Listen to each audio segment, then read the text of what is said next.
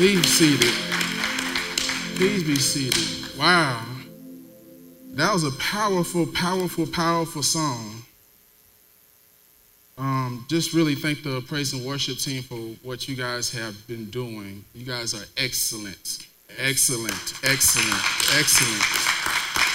Amen. Amen. Wow. It's like, how do you come after a song like that, you know? wow. Well, we have, um, we're basically continuing this uh, series on the I am statements of Jesus. And um, when we began this journey in January, um, we discovered that Jesus is the uh, bread of life. And following that, we learned that he is also the light of the world.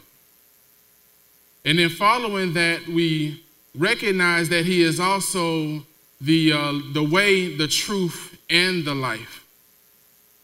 And then after that, last week, we picked up by recognizing that he is the resurrection and the life. And today we're going to continue on the statement, the I am statement, in which Jesus says that I am the good shepherd. Amen? Amen. So let's turn to John chapter 10, verses 11, and we're going to read to 18. John chapter 10, verses 11 to 18. Jesus says that I am the good shepherd. The good shepherd lays down his life for his sheep. He who is a hired hand and not a shepherd, and I'm reading, I believe, from the NASB, if um, just so that you can follow along by uh, by the screen if possible.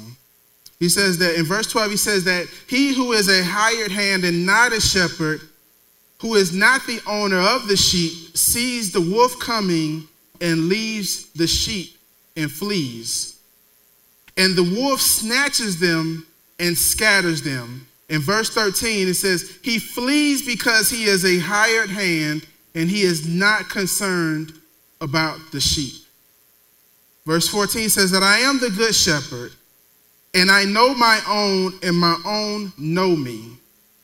Even as the Father knows me, I know the Father, and I lay down my life for the sheep. I have other sheep which are not of this fold. I must bring them also, and they will hear my voice, and they will become one flock with one shepherd. Verse 17 says, For this also the Father loves me, because I lay down my life so that I may take it again. No one has taken it from me, but I lay it down on my own initiative, and I have authority to lay it down, and I have authority to take it up again. This commandment I received from my Father. The very first phrase is I am. Now, when Jesus is making uh, the statement I am, he's not um, making a personal uh, declaration about uh, a job that he is doing, like I am a carpenter or I am a, uh, uh a physician or I am a, a dentist or so on, so on. What Jesus is basically stating is that he's identifying himself with God. And he's saying that I am, in a sense, I am Yahweh. And the phrase I am or ego eimi in the Greek is short for the Hebrew phrase ehyeh asher ehyeh, which means I am that I am. The idea of God revealing himself as I am to Moses was simply to declare that he is the constant in the past, constant in the present, and he's constant in the future. He's unchanging. He is self consistent. He is self constant. He's self sufficient. There is no lack in him, in his very being. He has no need of anything. Besides him, there is no God. He is uncreated and he is, he just is. He is unexplainable and incomprehensible. He is the I am or the Aya, which is where we get Yahweh or Jehovah, which roughly means he is or he who is or he who causes to be. The very fact that Yahweh God reveals himself in humanity as Yeshua is the deepest, deepest mystery and mind blowing in and of itself. See, anytime that Yeshua makes an I am statement, he is connecting himself to the Father and also to Israel's redemptive history. When God was ready to redeem Israel from Egyptian bondage, he told Moses, Tell them that I am sent you. Amen? And now he is about to perform this ultimate act of redemption and wants to let them know that I am is on the scene and that this time he is coming himself in a very personable way. There's this uh, one show that I really like. It's called uh, Undercover Boss. Has anybody watched that show? I love that show. That, that show is deep. And, and uh, on this show, it the premise of the show is that you have the C, these CEOs and these uh, chief executives who, um, of these major corporations who would um, investigate the overall, the overall health of their company. And they, reward, they would reward the hard work of their employees. So these uh, corporate execs would leave their corporate office and they would wear a disguise of basically a new employee and go through the process of being acclimated to their to this uh, to the everyday working environment of the companies that they own or run. So if you can kind of imagine with me, let's just say the CEO of McDonald's Corporation, right? And the CEO of McDonald's Corporation, he wants to know how is McDonald's doing? Because it's one thing to look at McDonald's from the sense of quarterly statements or profit and loss statements or balance sheets or, um, or, hearing report, or hearing annual reports. No, he wants to see what is going on with McDonald's in a very personable way. So the CEO of McDonald's Corporation decides that he wants to visit one of McDonald's franchises as a new employee. So let's just say he visits the McDonald's that is like right down the street. And he comes to this McDonald's, let's just say on a Sunday, and he introduces himself as a new employee. He wears a disguise. Nobody at this McDonald's franchise knows who he really is. So he is he's working at McDonald's. He's getting directions from the supervisor. He's buffing the tables. He's uh, he's cleaning the floors. He's, he's making sure that the, the fries are, are cooked right. He's flipping the burgers. He's taking orders. And occasionally he gets yelled at by Walk Fan members who just left out Walk Fan because he's moving too slow. And in the midst of his busy day, he takes out the time to sit down with one of his employees, the one that's basically training him to find out their story. How did they end up working at McDonald's? How much did they like their job? How things can improve? What are their hopes and aspirations? And, and what do they eventually want to see happen with their future at McDonald's? The CEO, he's listening, he's internalizing what he is being told, he's taking all this information in and quietly doing his assessments to eventually take back to his corporate office. And at the end of the show, the CEO reveals his true identity and he provides his assessment to the company and rewards them accordingly. See, much like the undercover boss, the CEO of the universe, whose name is Yahweh, visits his company called Israel.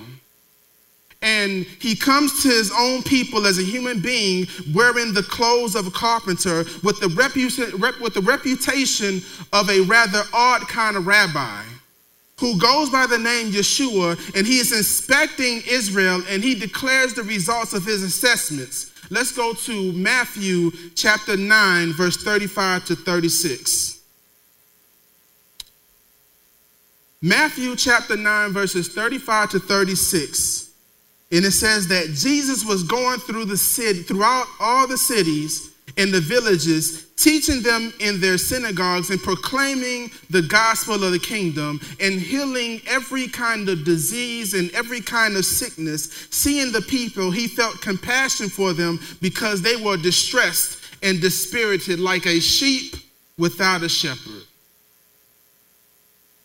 See, God is not just a God who sits on the throne. He's not one of those dead gods. He's not like uh, like Buddha or or or, or Confucius or or Baal or one of these idols that they just you know put and sit there and they worship from time to time. No, this is a very personal God. This is a very alive God, and God has compassion. God weeps. God cares for His people. And so when He's seeing all this distress not just from afar off in heaven, but in a very physical, tangible way, he cannot help himself but be overcome with compassion for his people. The CEO of the universe has compassion for all his people, and unlike the undercover boss, Yeshua is telling Israel exactly who he is by connecting his person to the message of hope that they have been waiting for all this time. He is the Messiah. He is proclaiming liberation to the people of Israel as well as pronouncing judge, judgment to the leadership and the authorities of Israel that have been held in bondage by the leadership. See, in this passage of John chapter 10, verse 11, he uh, identifies himself to the Jewish leaders and the elders as Yahweh, the Good Shepherd. This statement follows the act of Yeshua, Jesus leading, uh, healing a blind man on the Sabbath. The leaders had already rejected the message of Yeshua. But not only did they reject his message, they were conspiring to permanently silence the Messiah but severely and severely punish anyone who believed that Yeshua is the Messiah by excommunication from the synagogue because believing that Yeshua is the Messiah is bad for business. And being kicked out of the synagogue in those days was a very serious punishment because if you can only imagine, unlike the churches today, the synagogue was basically like the lifeblood of the community if you wanted to know what was going on, what was going on, you didn't turn you didn't turn on your, your TV and, and turn on the CNN or you turn on the Fox News or whatever is your particular appetite for uh, consumption, but you would go to the synagogue. If you needed help, if you needed assistance, if you needed love, if you needed someone to care for you, the one place that you would go in that society was the synagogue. Your friends were at the synagogue. Your business um, contacts was, was at the synagogue. So the synagogue was everything. And so to get kicked out of the synagogue was very severe.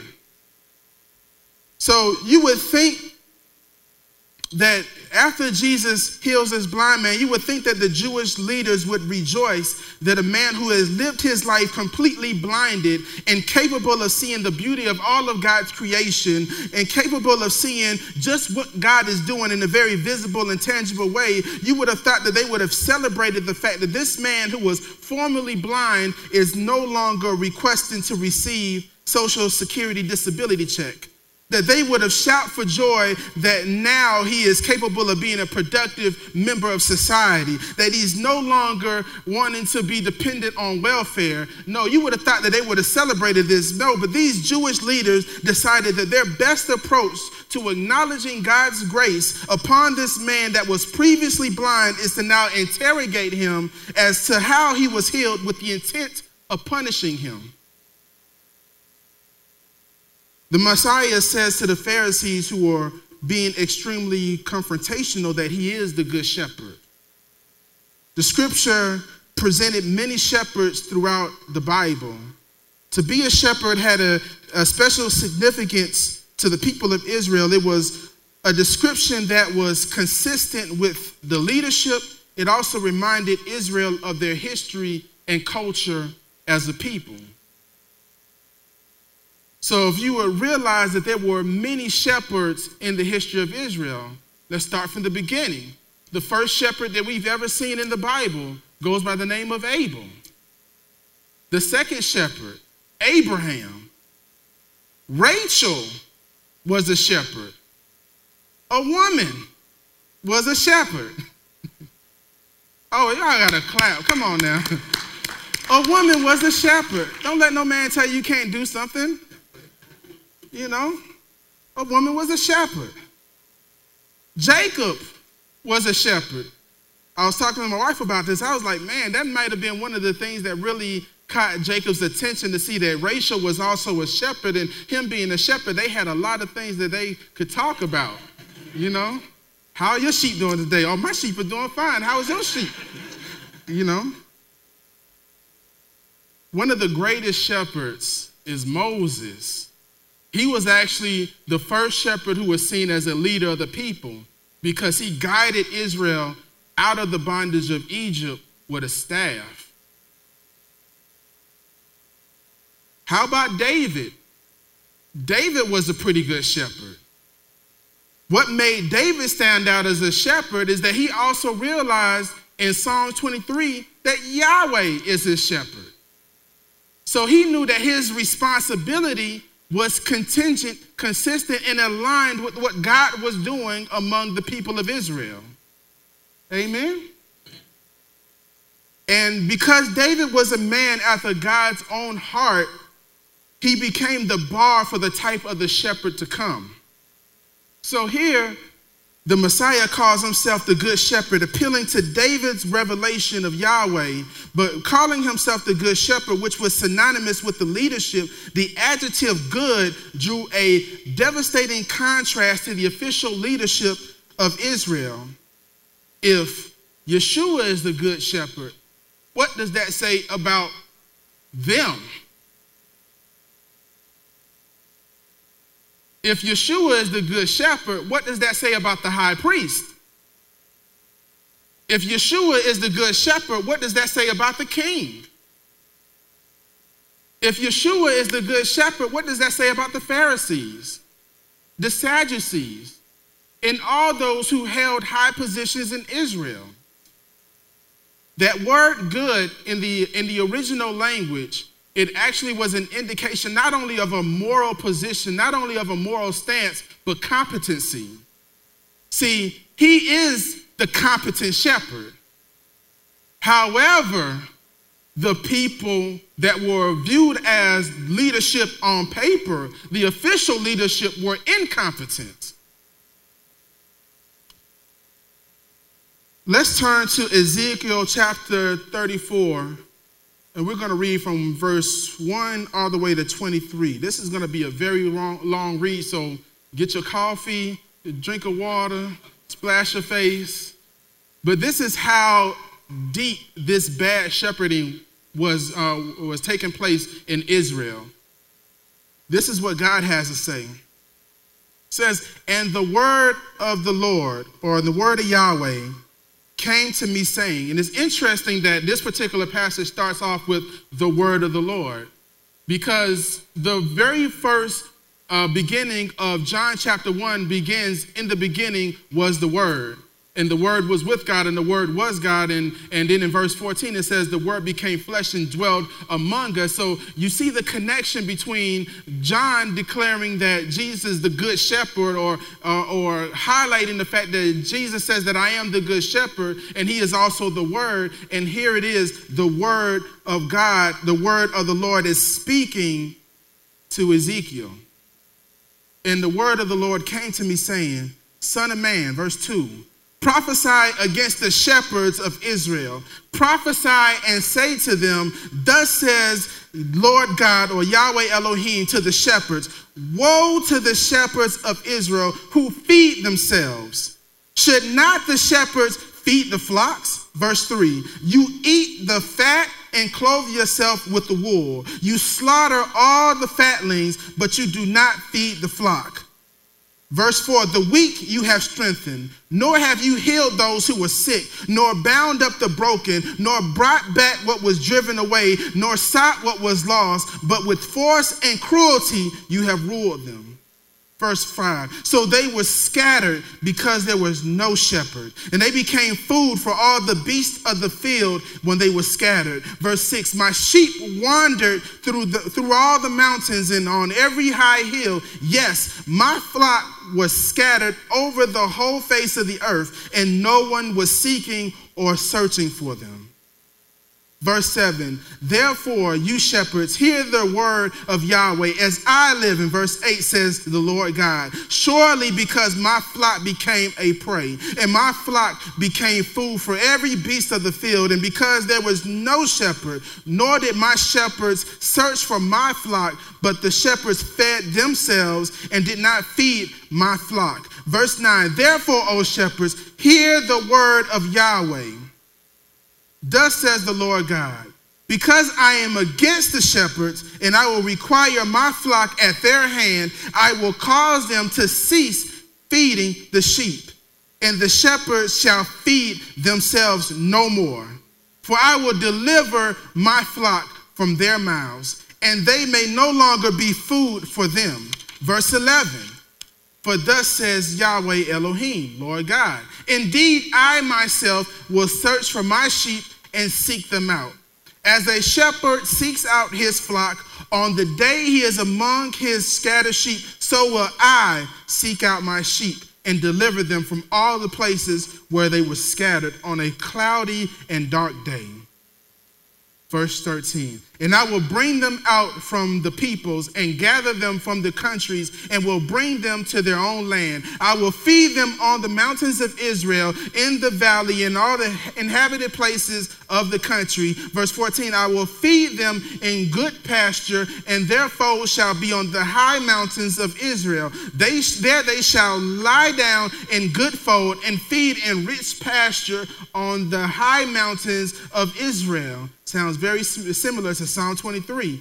There they shall lie down in good fold and feed in rich pastures on the mountains of Israel. Verse 15 I will feed my flock and I will make them to lie down, says Yahweh Elohim. Verse 16 I will seek what was lost and bring back what was driven away, bind up the broken, and strengthen what was sick. But I will destroy the fat and the strong and feed them in judgment.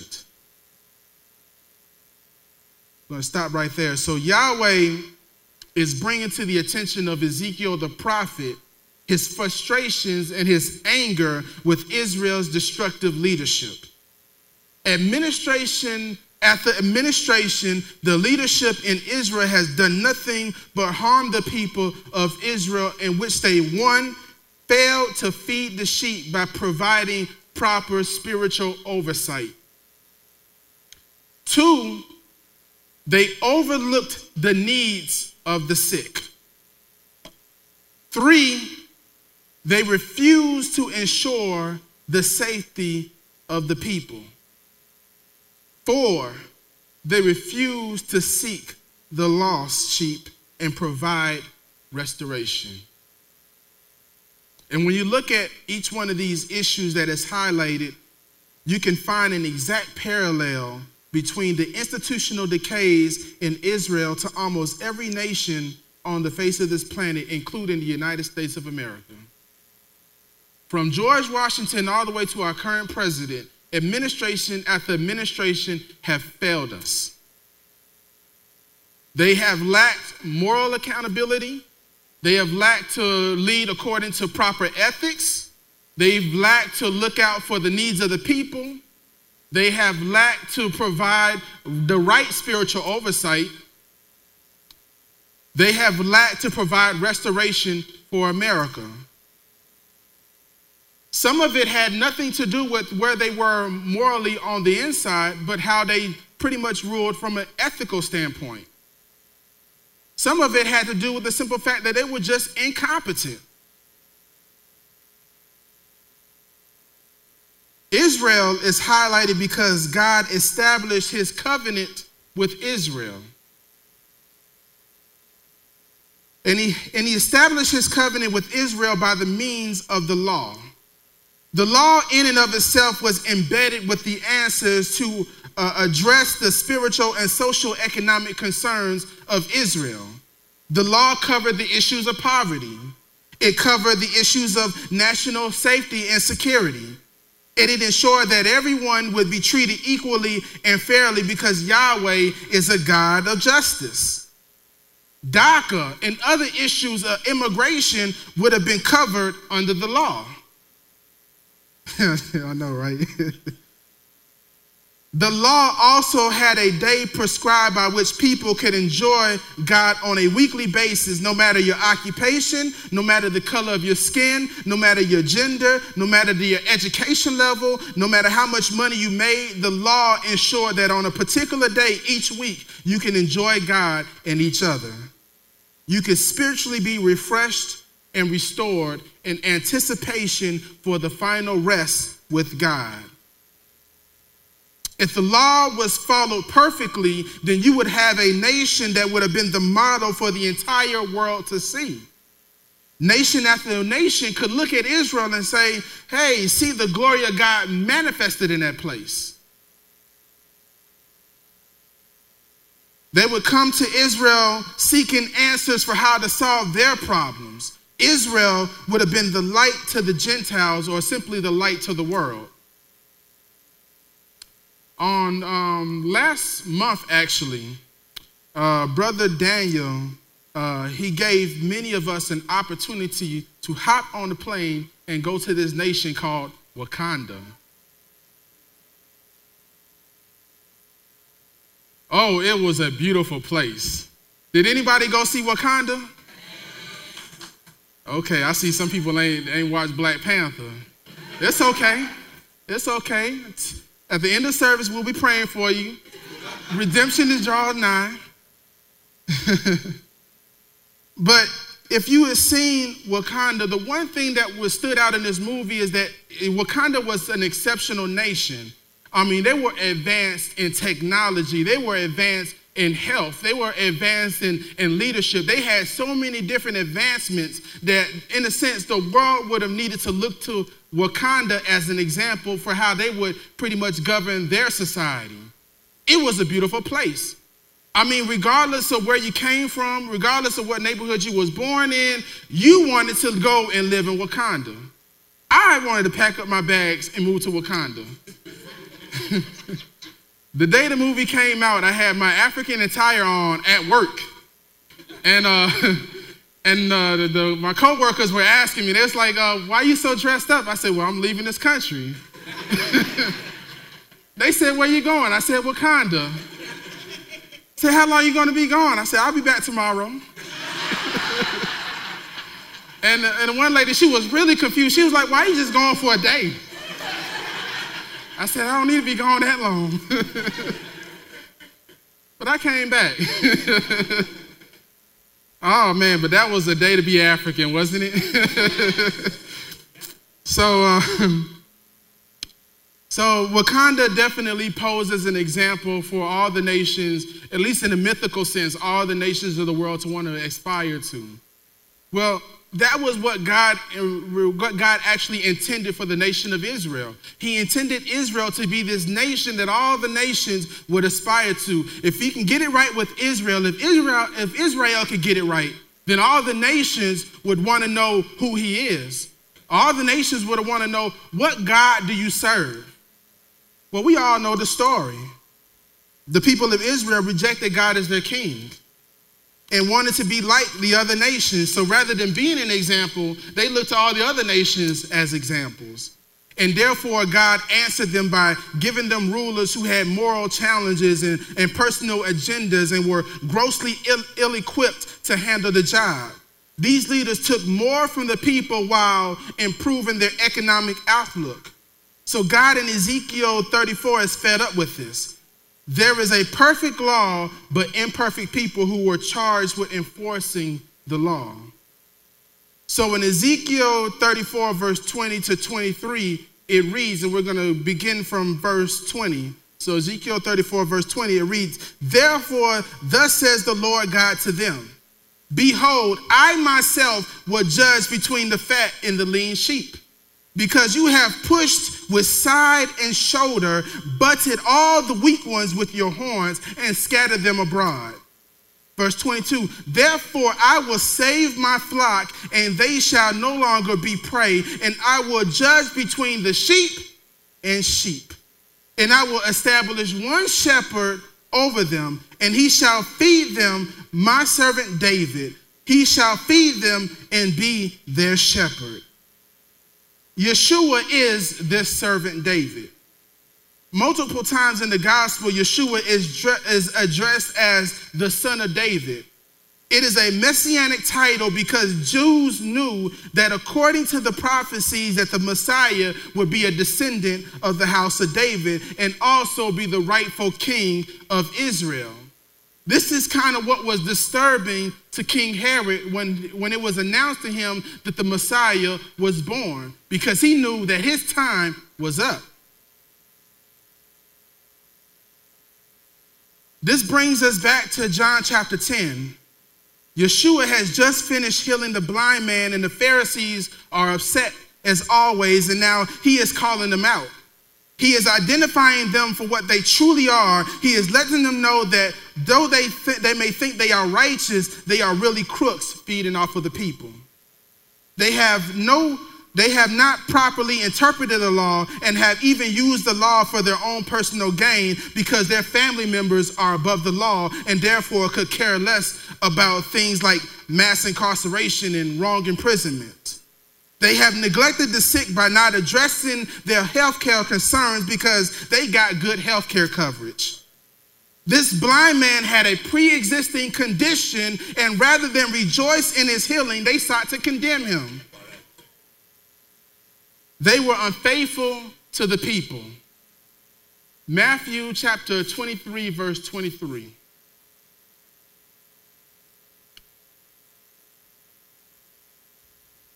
Woe to you, scribes and Pharisees, hypocrites, for you tithe mint and dill and cumin and have neglected the weightier provisions of the law justice, mercy, faithfulness. But these are the things that you should have done without neglecting the others. And since you can't get it right, and since you have no desire to get it right, I, the good shepherd, have come to replace you. Not only will I replace you, not only will I unseat you from your position of authority, not only will I remove you from the seat of Moses, not only will I remove you from the palaces that you inhabit, not only will I remove you from the temple, I'm going to show you why I am the good shepherd. And he is the good shepherd, one, because he is willing to die for his sheep. Two, he is driven by the Father's love and has the Father's authority. Three, his name is on the line. So let's talk about part one. He's willing to die for his sheep. At the very heart of the gospel is the realization that we have a God, the CEO of the universe, exchanging his entitlement to glory and taking on humanity with the willingness to be tormented by an unjust system, accept an unjust sentence based on an unjust accusation, and be lynched by the Roman state. God did not send a, another prophet to do the job. He did not send another messenger to do, messenger to do the job. He did not send one of his uh, one of the Jewish people to do the job. No, this one he took personally. This one required his son, the true shepherd, to do the job. And this shepherd would not flinch or retreat at the sight of death. He embraced it willingly. He says that I am the good shepherd, verse 11, and that the good shepherd gives his life for the sheep, but a hireling who is not the shepherd, one who does not own the sheep, sees the wolf coming and leaves the sheep and flees, and the wolf catches the sheep and scatters them.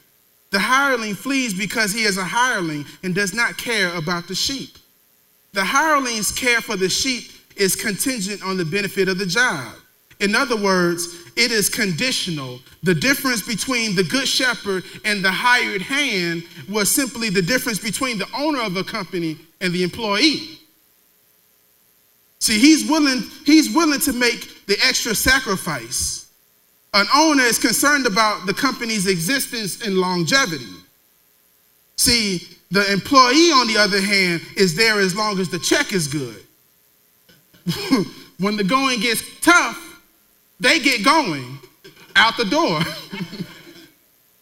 I remember I, I ran a company. Oh boy, there was months while running this business in which I didn't receive a check. Did my employees care? Absolutely not. We face, we're facing financial hardship, and my employee comes to me and says, Can I get a raise? I'm trying to figure out how I can keep my lights on at home, but they want to know how they can get a raise. The frustration you had to see on my face when I looked at my employee, I'm not going to mention her name, her real name, we'll just go by Stephanie. and,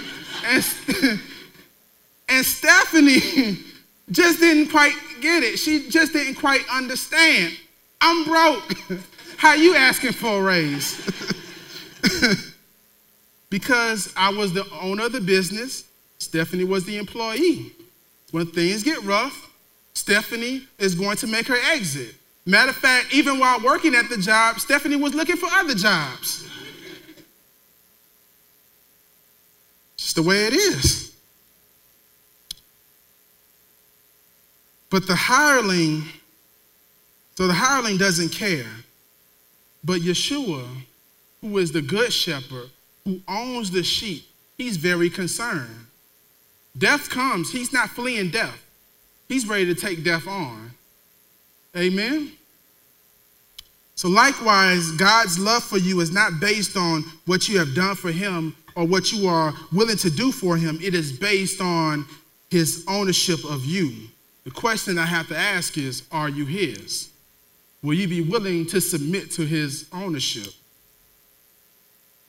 The second part, He is driven by the Father's love and authority. Verse 14 continues by saying that I am the good shepherd and I know my own, and my own know me. Verse 15, even as the Father knows me, and I know the Father, I lay down my life for the sheep. I have other sheep, which are not of this fold. I must bring them also, and they will hear my voice, and they will become one flock with one shepherd. For this reason, the Father loves me because I lay down my life so that I may take it again. Verse 18 No one has taken it away from me, but I lay it down on my own initiative. I have authority to lay it down, and I have authority to take it up again, the commandment I received from my Father. The good shepherd is under divine obligation the Father loves you, and therefore He has empowered His Son to demonstrate that love towards you. The Son is obedient to the Father. No other prophet, no other priest, no other mediator, no other human, etc., will be willing to pay the full penalty that love demands because they do not know the outcome. Also, they are not qualified they cannot predict the outcome. So it's not so much about what is being given as much as who it is giving it to you. We have a cheerful giver on our side. One rap song would say that we know the most generous blood donor, the one that can put the Red Cross out of business. That's the kind of God that we serve. The Greek word for authority indicates that he has the legal right the moral right, and the power to lay down his life and pick it back up. He is not only under divine obligation, but he is the only one who is qualified to redeem you because he is the Word. Athanasius, um, the, an early church father who happened to be African, that also defended the Trinity at the, or actually the Trinity and the divinity of Jesus at the Council of Nicaea, he said this. He said that for being the Word of the Father, and above all, he alone of natural fitness was both able to create, recreate everything and worthy to suffer on behalf of all and be an ambassador for all with the Father. In other words, because God created the world through him, the recreation, the regeneration, the salvation, the justification would also have to be done through the word. He's the only one qualified to do it. And this one, and my, this was my last one, my last point. his name is on the line.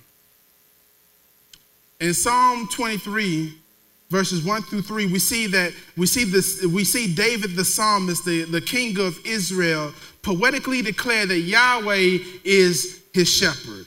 And David correlates the care of a shepherd to his sheep as the context of the relationship between God and himself. And he declares that, that the God of Israel feeds him, the God of Israel provides restoration, the God of Israel leads him on the path to righteousness or right living and a place of refreshing. And at the very end of verse 3, he says this He says that it's for his name's sake. In other words, his reputation as David's shepherd is on the line. How many of you know that when your reputation is on the line, you will work tirelessly day and night to maintain that reputation?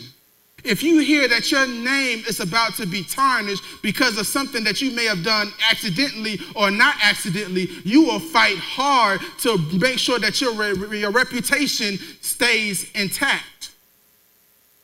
Proverbs 22, verse 1 states, A good name is to be more desired than great wealth. Having a good name is everything. Having a good name is better than having a, an American Express card or a Visa.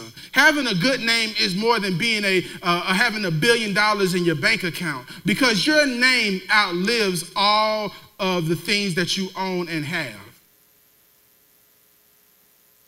When Moses was interceding for Israel when they rebelled against God, he said this, and this is in Deuteronomy chapter 9, verse 27 to 28. He says, Remember your servants, Abraham, Isaac, and Jacob. Do not look at the stubbornness of this people or at their wickedness or their sin. Otherwise, the land from which you brought us may say, Because Yahweh was not able to bring them into the land which, they had prom- which he had promised them, and because he hated them, he had brought them out to slay them in the wilderness. In other words, God, I know these people messed up. I know they messed up really bad. I know that they desire that they actually are due every form of punishment that you can inflict on them. I get it. I know they felt they followed after false gods. I know that they are guilt that they are guilty of not placing their faith and their trust in you.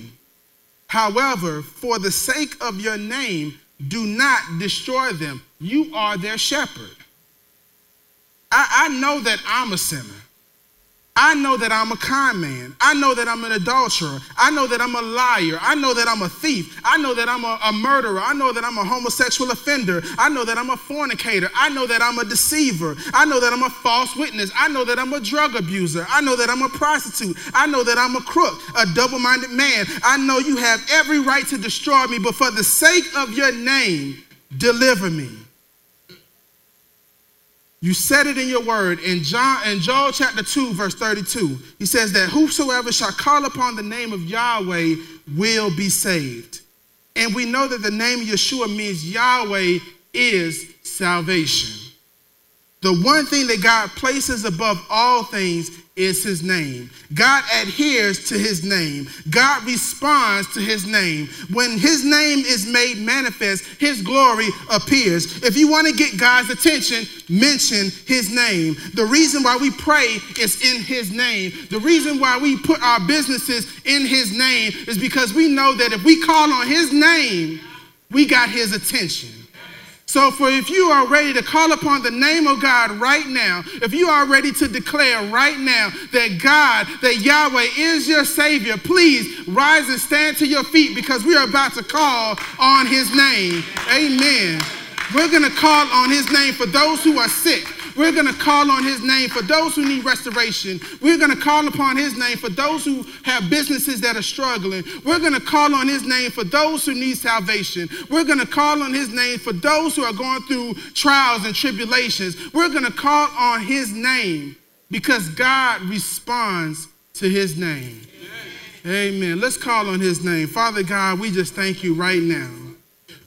We just glorify you. We praise you, Father God. We honor, we call upon your name. Yahweh, you are such a great God. You're such an awesome God. You are such a good shepherd. We call upon your name. We call upon your name for everyone who is going through challenges right now. We call upon your name for everyone who is facing one sickness right now, facing one trial right now, facing one type of problem or another problem right now. We call upon your name because we know that you answer your name. We know that you adhere to your name. We know that the one thing that gets your attention is your name. We glorify you because of your name. We honor you because of your name. We lift you up because of your name. We thank you, Father God. We thank you, Father God, for those who are struggling, Father God. We call on your name. For those who are facing trials and tribulations, we call on your name. For those who are in need of healing, we call on your name. For those who are dependent upon you right now, we call upon your name because your name is the only name that can save. Your name is the only name that can deliver. Your name is the only name that can bring healing. Your name is the only name that is obligated, that has your obligation. Thank you, Father God. Thank you, Father God. Thank you because you have made your name known to us. Thank you because you have made your name manifest to us. Thank you, Father God, because of your name. And in that vein, if there is anyone who is in need of salvation, in need of knowing God in a very personable way, that you have yet to declare that God is your shepherd, just lift up your hands. Lift up your hands. Anyone, you need to know that God is your shepherd. Do we have anyone? Hallelujah. Hallelujah. As we continue in worship, we are also going to pray for those who are lawyers. So, this is a release call for those who are lawyers. Any lawyers in the